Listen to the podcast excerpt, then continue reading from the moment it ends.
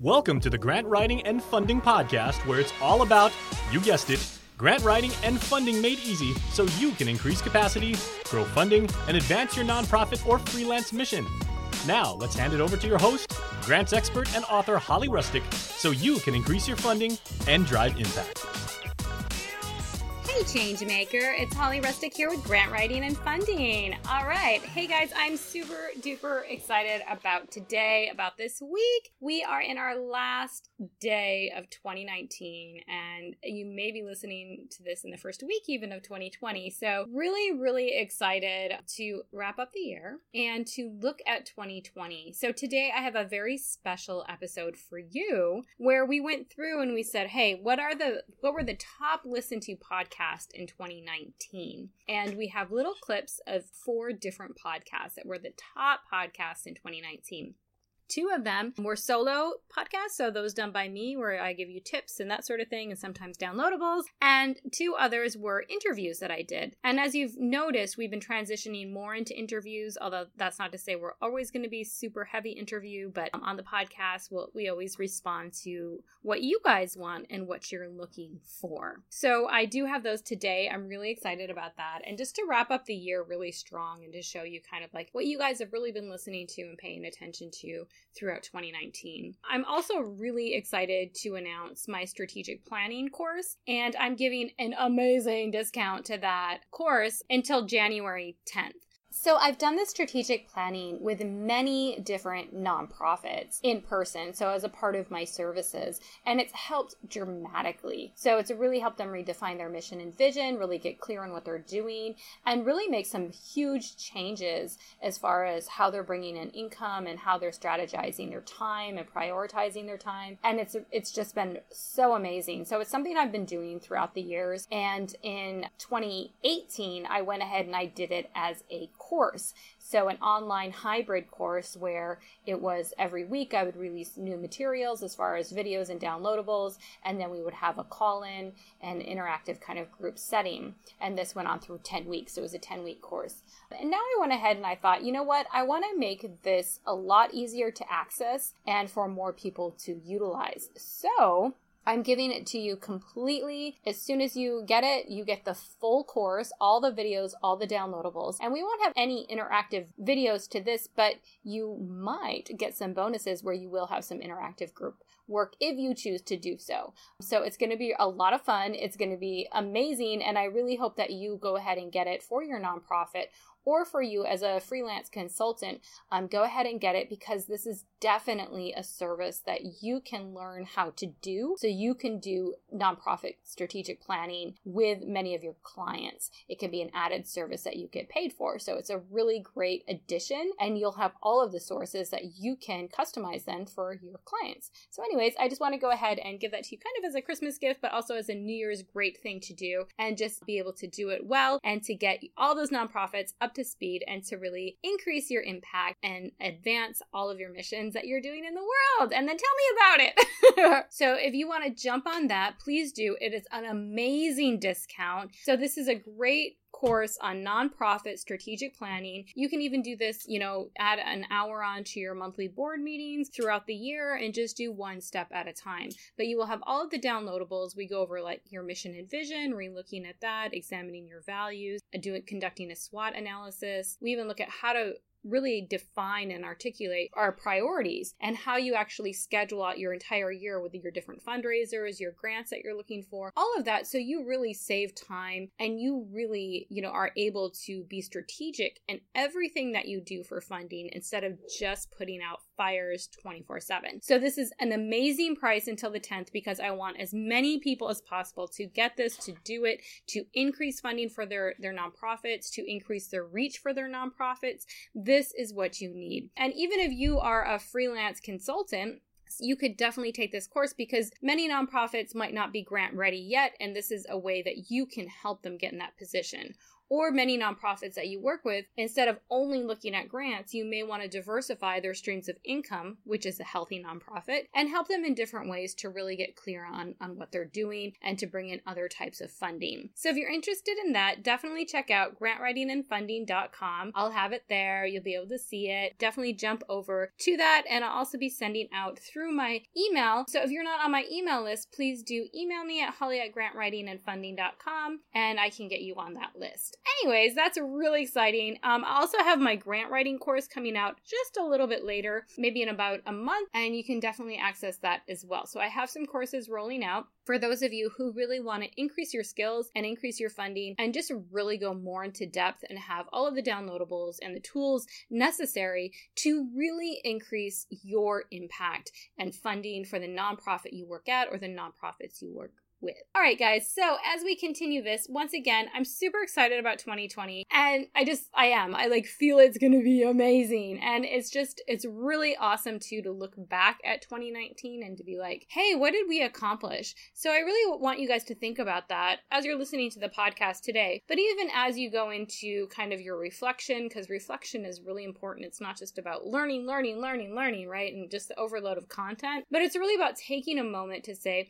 let's reflect. Let's see what worked, what didn't work, and how we can kind of change that to make it really, you know, in our best interest. And even in your personal life, I do this in my personal life all the time where I'm able to say, okay, what's working for me as far as, you know, I'm a mom, I'm a volunteer in some things, I run a business, you know, I do a lot of different things, and it's kind of like, do I need to cut some things out even so I can really be able to focus on the things that I'm interested in, as well as what can I really go ahead and get into that I might, you know, start something new that I might really want to do. So it's really important to take the time to reflect. And I know I talk about planning a lot, I talk about this a lot because it's really important and it's helped me in my life as well dramatically. So as I look back at 2019, personally, I see, you know, I started many different things and to really say, okay, what's really working? What you know was really working well that I can keep doing and that I love to do and um, you know really be able to say okay 2020 what what's in store for me. So as you go through this kind of reflecting at 2019 please do check and see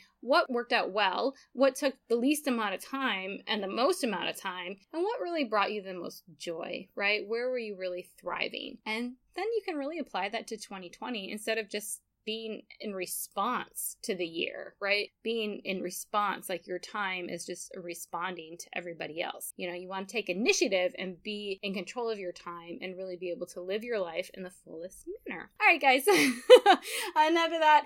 Um, but, anyways, I really appreciate you being a change maker out there, changing the world and everything that you do. So, you are loved, you are thought of. I really do. I yeah, I love that you guys are listening along and I'm very very thankful for you. So happy holidays, happy new year and enjoy the podcast. I've seen a lot of different organizations actually kind of fall apart just because of what their mindset is behind grants. And it's usually not correct. It's usually one of, I can just get money from anywhere and spend it on anything. This is an entitlement and it's not one that you're actually going into a partnership. So we want to think of a relationship with funding sources, and that is kind of what your relationship is all about. Your mindset should reflect that. It should reflect one of a partnership instead of just opening your hand and getting money dumped inside of it. So let's kind of go over this. And it's just in general, what's a grant? I know that this is uh, kind of a beginner notion, and most of you know what it is, but I kind of want to go into this little description and definition. A grant is money given by an organization, most notably by a government, for a particular purpose. Here, I would like to stress for a particular purpose, because if you get a grant awarded and then spend the money on something else, you are not acting in good faith, and you just might have to pay that money back. I want to spend another moment here to really drive this point home even though you may think, of course I got this, you really need to understand this. I've seen a lot of people, like I said, fall apart, not have their funding renewed or have to give funding back just because they're not going to take five minutes to really get the mindset of what it means to actually have a grant awarded. An organization or agency or person has monies and a vision with those monies. When you, the organization, step in and apply for these monies, your vision must align with their vision. And we're going to kind of break this down a little bit more.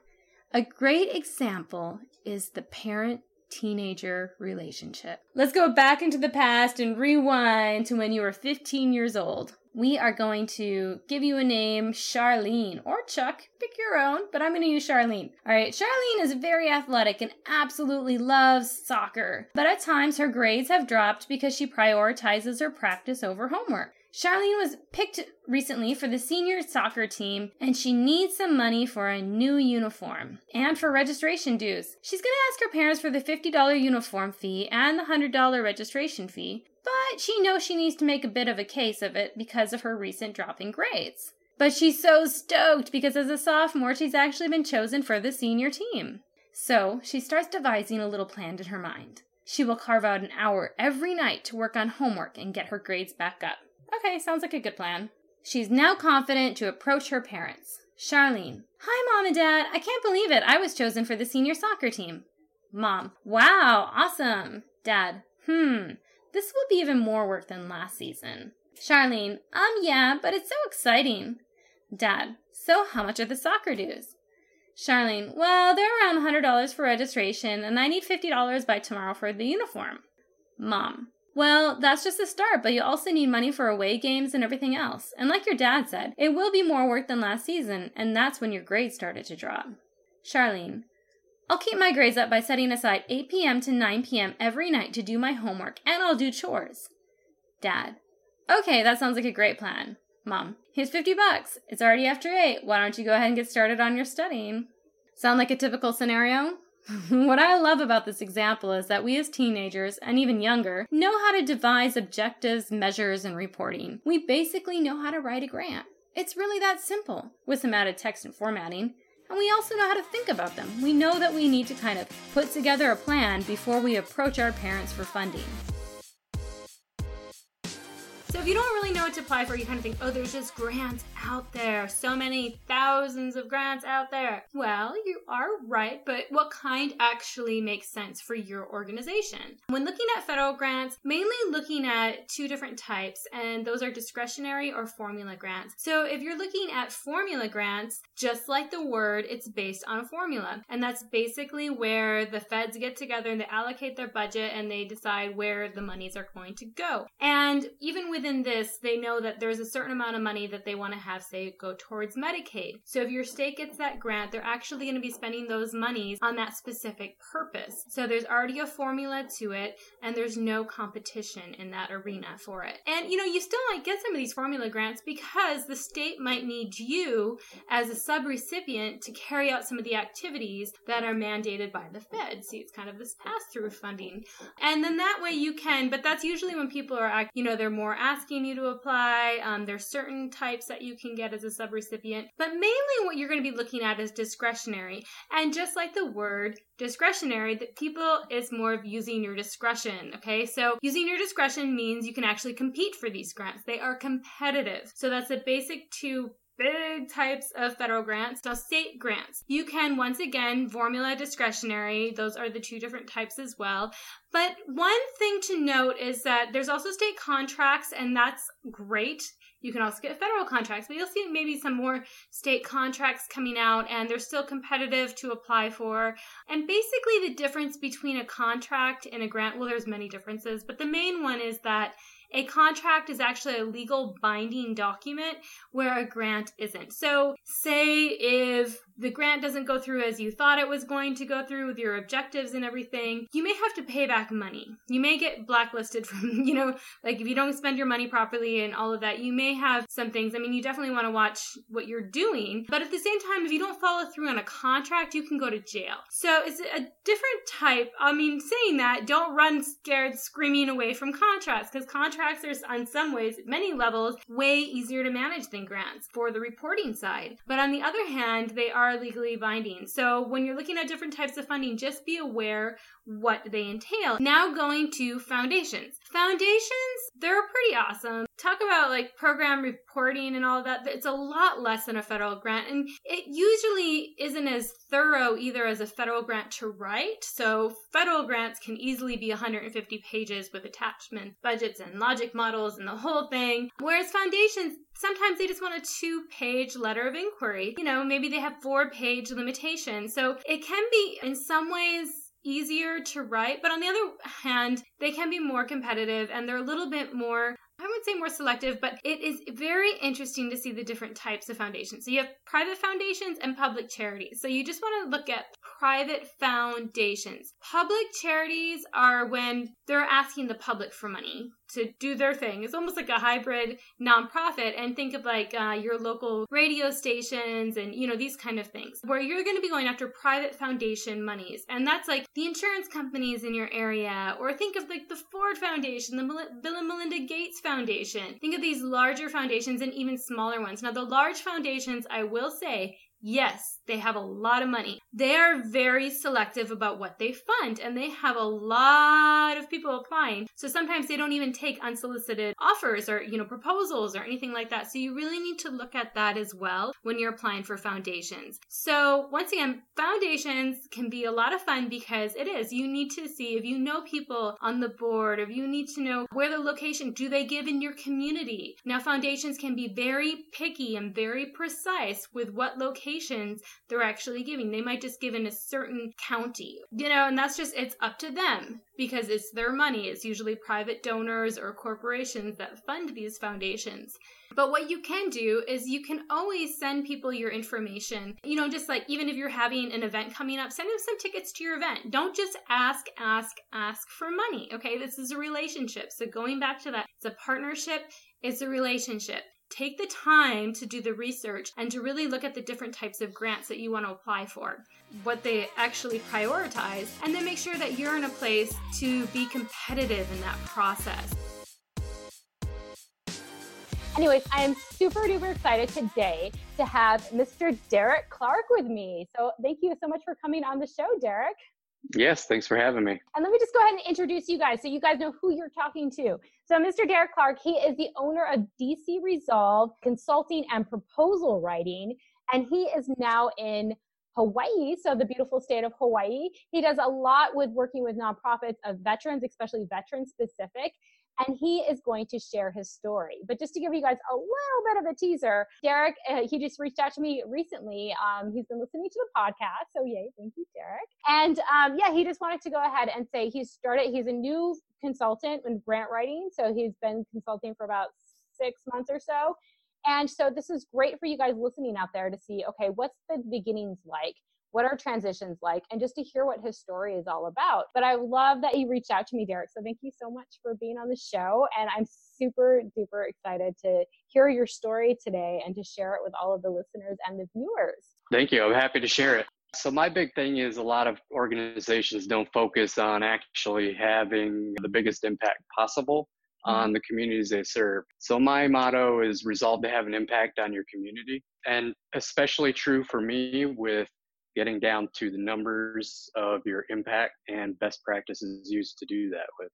Right, right. Very, very cool. I love that. So your whole mm. resolve, that whole notion of just resolving to do better. Yeah. So your wife is in the military. So you're a military spouse. And that was one of your, was that kind of preemptive to you starting a consulting business to be like, look, I know we're going to travel or whatnot, and I need something that can kind of follow me no matter where I go instead of trying to always build new jobs in different places.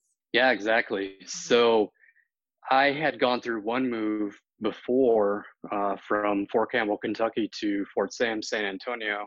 Mm-hmm. And having to find a new job when I got there was pretty rough. Uh. I want to say it took six months. Wow. And I didn't want to have to go through that again. So I thought, why not just start doing my own thing? I already had somebody paying me for my work. So if I could keep that going and then add two, it should be okay.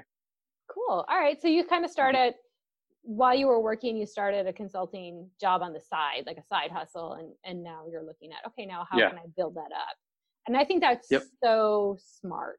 I really do. A lot of people just want to like, I'm just going to quit my job and then I'm going to go become a consultant without even starting that yet and they think they're going to make the same income with the same benefits right from the beginning. And I'm like, mm-hmm. oh, hold the farm. Like it takes a while to build up those relationships and to know what you're doing and just to get set up and, you know, like even getting your website sorted out and all that kind of fun stuff. So, you know, it takes a little time. So it's good to have some cash flow while you while you're doing that.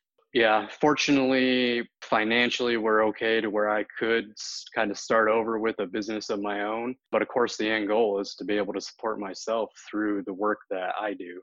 And uh, I have to say, getting paid for something that you produced yourself is pretty cool. I still have the very first check that I was written for work that I did like this. That's great. Oh, so good to get yeah. paid for your own creativity and your own work. Mm-hmm. Awesome. So, okay, so you're a consultant. You do a couple of things, but before we go into there, because we're going to talk about Derek has a couple of different services that he offers. So, I want you guys to hear or watch this, right? About the things that he does, especially if you're looking at transitioning into becoming a freelance grant writer. But even if you work at a nonprofit, if you're an executive director, these are services that people can provide for you. They don't always have to be internally by your staff that don't have the experience and then you put something on their plate, but you can consult out with consultants or you can contract out with consultants to provide these services. You're going to be talking about those in a little bit and um, some of your struggles. But before we go into that, I just want to hear your story because you have a really interesting story we are emailing back and forth a little bit and then we've also talked before we started recording. And i just think you know that really grabbed my heart when you started sharing your story. So can you can you uh, talk about that a little bit? Like what got you into this whole field and everything? Yeah. Uh, thank you for the opportunity to share my story. Yeah. i've actually only ever spoken about this in public one other time and it was to a group of transitioning active duty service members and uh, about the difficulties of what that process is but uh, I would no, say I'm my really honored. Thank you. Yeah, of course. So I well, let's back up. When I was 20, of course, I was enrolled in community college, and I didn't see the need for school after school, and I dropped out. Started working in a warehouse. I worked my way up to being a supervisor there. It was a distribution warehouse. I really enjoyed working hard and you know feeling like you earn what you're getting. But I had a guy who came up, put his two week notice in, of course, I asked why. He said he was joining the army again. So then we got to talking about why again and what it was like. And probably an hour later, I was convinced that I wanted to join the army and give that a shot, see if I could make wow. it too. Mm-hmm. Yeah. So uh, talked to a recruiter that week, and I think I was off to basic training within six weeks from from that day. Holy smokes, um, that's fast. Yeah, raise your right hand several times before they actually send you. But yeah, and they were giving what they called at the time. This was in 2007, right when the Iraq surge was going on, so they needed a lot more people. They were mm-hmm. giving twenty thousand dollar bonuses to people who would ship out that quick. So wow, that's kind of what it was. Yep. And hindsight's 2020. They were hurting for combat medics, mm-hmm. and my recruiter, of course, knew that. So mm-hmm. that's what I became. and from there did basic training. It was actually not that bad. I mean it is pretty regimental of course but the physical challenges if you like working out and you're in decent shape it's mm-hmm. fun. After that i went to texas went to school became a emt and then combat medic and that takes about six months. Then i left there got stationed with the 101st airborne uh, within two weeks was sent to iraq stayed there for six months Came back, uh, was with an infantry unit one year back, deployed to Afghanistan. That was the worst camping trip I've ever been on. Literally sleeping on the dirt in the open. Good experience overall, the Army in general. So then came back, I reenlisted. I got sent to work in one of the hospitals and I managed the public health clinic that was a challenge coming from the infantry, especially working with a bunch of civilian nurses who were quite a bit older than me. That's where that's where I got into writing policy, mm-hmm. SOPs, editing documents, stuff like that. And I really, really enjoyed it because to me it made sense that if you were already doing something, why wouldn't you document that and then be able to look back at it and refine it or mm-hmm. change it as needed, right? Mm-hmm. So I fell in love with, with all that stuff then while I was there, I had gotten diagnosed with uh, the traumatic brain injury, involved in several explosions, RPGs, IEDs, those kind of things. And uh, yeah, so very lucky to come back, especially with all my limbs. Um, and th- and this is probably quite a bit more intense, I guess, than the normal podcast that you've had. So thanks again for letting me share. Yes, so it was one gentleman that I was working with who I he kind of identified the signs, symptoms, everything was going on, and he kept encouraging me to go get help, go get help. Mm-hmm. So I finally did. Got into treatment for all that stuff, and I was prescribed medication, and then eventually, and all this is pointing to why I do what I do now. Mm-hmm. Uh, I had gotten, I'd never done drugs or taken pain medication, anything like that before in my life. Mm-hmm. And they prescribed me Ritalin and Prozac, of all things. Mm-hmm. And that Ritalin was the ticket for me. Colors were brighter, like it felt good. I got hooked on that pretty pretty quick. Uh, started abusing it, and mm-hmm. then during that time, I was getting divorced. That was pretty rough. Oh wow! And yeah, at that time, I don't know how it is anymore. I don't ask, but if you're in the army, if you were getting divorced and your spouse had made accusations or it was a bad situation, you couldn't stay in the home with them. So you, I still had to pay for the house that we had, and I had to pay for somewhere for myself at that time. Oh wow! Mm-hmm. So I couldn't afford both. So I was actually sleeping in, depending on how hot it was or cold, in the bed of my truck in the Walmart parking lot in the local town for um, probably about four months. I would go, yep, I would go into work. We would do PT or work out in the morning every morning, six thirty to eight, and I would use that shower, and then, you know, that that's that's how I did it. And at the end of the day, I did whatever I could to not have to go home, or, you know, go sit in my truck in Walmart. Because I think back then, uh, cell signal wasn't that great, so internet was a little slow. Uh, mm-hmm. Uh, not much going on, anyways. So I did that, and then finally, towards the end of there, buddy had a camper he put in his backyard. I stayed in until everything was sorted out. But having been through all of that is why I feel so passionate about helping others get through whatever challenges they are.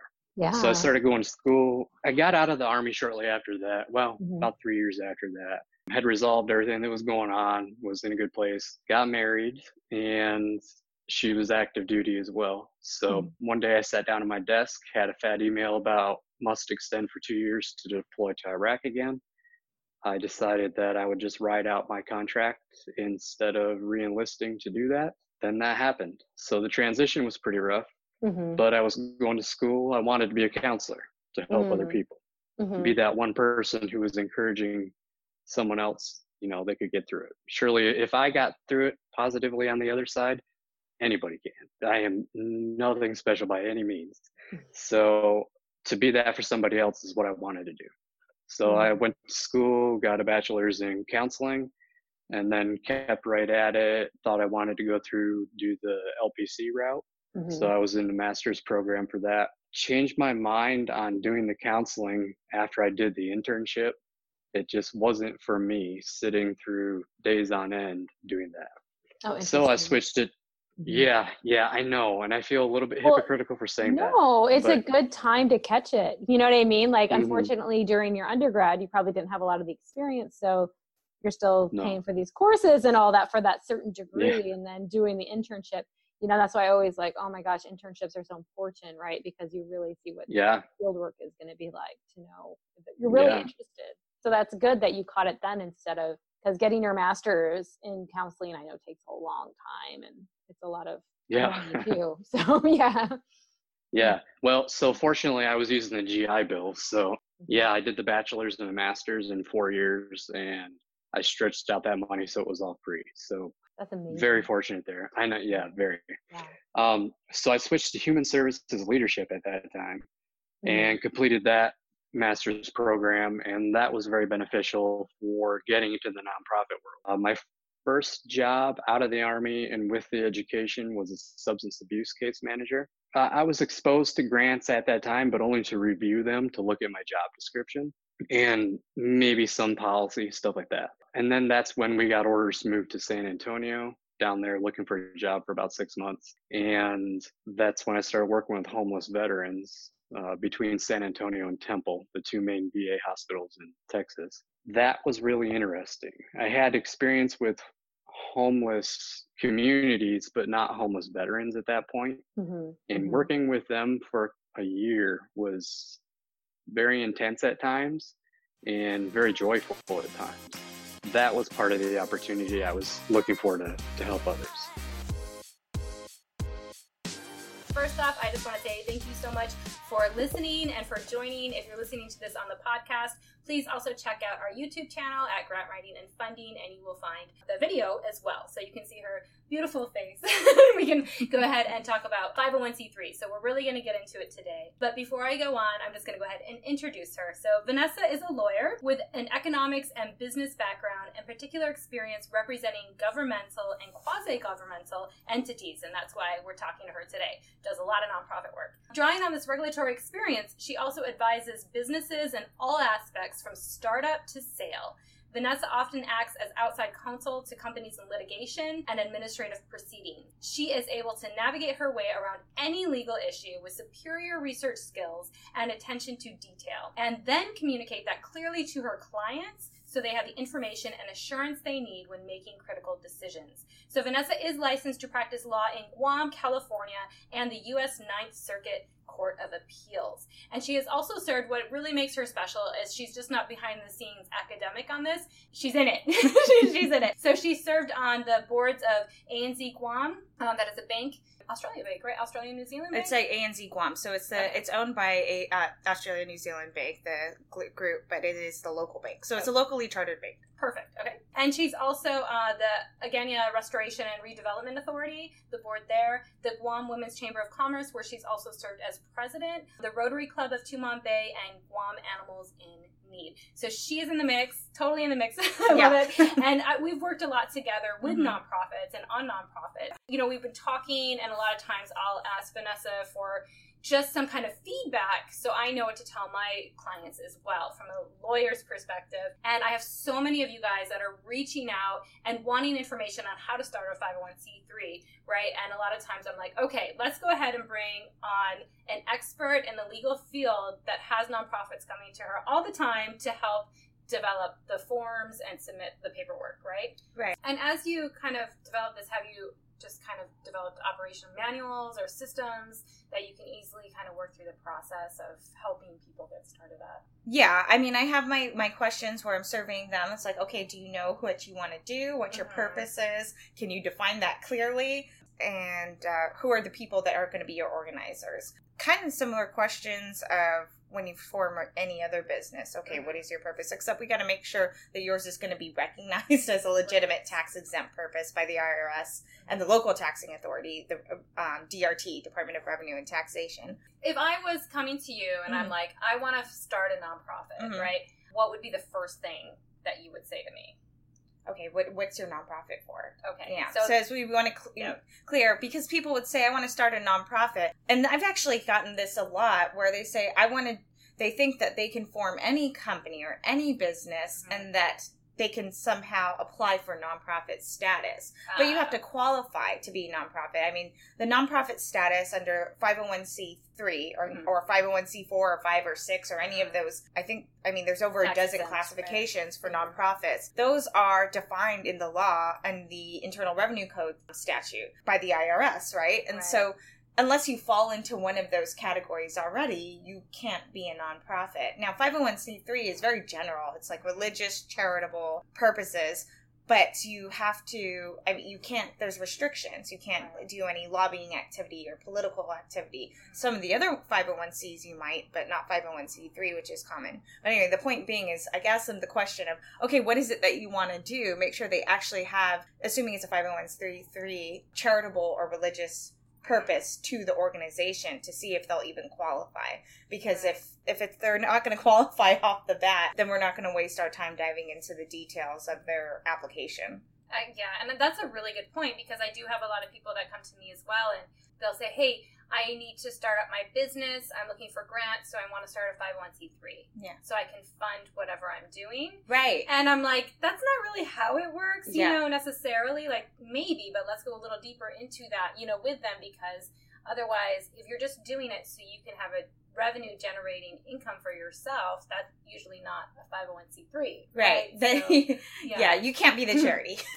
right, exactly. And a lot of people, that's what they think. Yeah. And yes, there are grants, some individual grants available out there for fellowships and that sort of thing. Right. But as a 501c3, that's really more of a community work. Like, right. are you going to, even if you have some kind of program income coming in, like through grants or fundraisers or products or whatever, it's will you take that and give it back into your organization and into the community, right? right? So exactly. I, that's interesting that you brought that up because I, I also get a lot of those kinds of okay. questions. so that's good we're clarifying this. So you guys, if you want to start a 501c3, you really want to make sure that you're doing it as a benefit for the community and it's not to like start your own entrepreneurship or something like that. Right. Right. Yeah. Exactly. So, so what are some other things that you really see? Like, is it just stumbling over the paperwork, or do people just kind of want that stamp of approval from a lawyer's eyes looking over their work, or do you get both? I get both. I, I mean, I've, there's a you can get anything off the internet, right? Mm-hmm. And and and truthfully, the articles and the bylaws of your organization, you look at them. Sometimes it's a few pieces of paper. It's not very. It doesn't seem very difficult or very hard. But there are key phrases that they're looking for with the IRS or Revenue Tax when they're examining your articles and your bylaws to make sure you are consistent with the uh, an, a tax exempt organization. And so you got to be careful. Like, and there, and that's something I don't think you would anyone would see. You would you wouldn't just Google articles or bylaws and then they'll tell you that or you'll know that. It's something you know from looking at the, the statute and looking at the regulations and and then also just experience, especially locally. Yeah.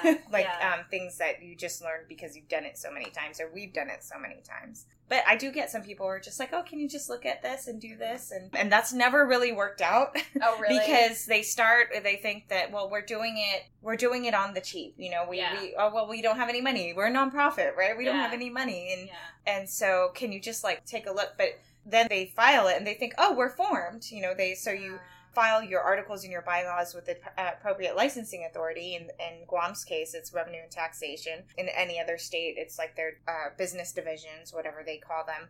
Um, or commerce authorities, and then they think, okay, I'm formed. Yeah, and so technically, yeah, you formed a corporation, but it's not a nonprofit yet because right. it hasn't been granted tax exempt status by the IRS mm-hmm. or, in Guam's case, the Department of Revenue and Taxation. A lot of people don't realize that, and then they end up doing things piecemeal, and then they're like, and so those people who are kind of don't want to pull the trigger and form the attorney client relationship or you know hire hire us they say come back and they're like oh well now we did this form and can can you look at this and i'm like yeah, it'd be a lot simpler if you just let me do it yeah. right from from the get. So I guess the mistake is, I mean, just doing it that way, mm-hmm. piecemeal. Mm-hmm. It it ends up taking more time and probably more time and and money that way. Yeah. Um, as opposed to getting all your ducks in a row. Do you want to join the Changemaker tribe and get courses, downloadable checklists, samples of awarded grants, behind the scenes live Q&A with myself and the tribe and discounts on grant services? Be sure to join the Changemaker membership at www.grantwritingandfunding.com forward slash membership. Thank you for listening to this grant writing and funding podcast. I hope you've enjoyed your time. For more questions, email Holly at holly at grantwritingandfunding.com or visit www.grantwritingandfunding.com.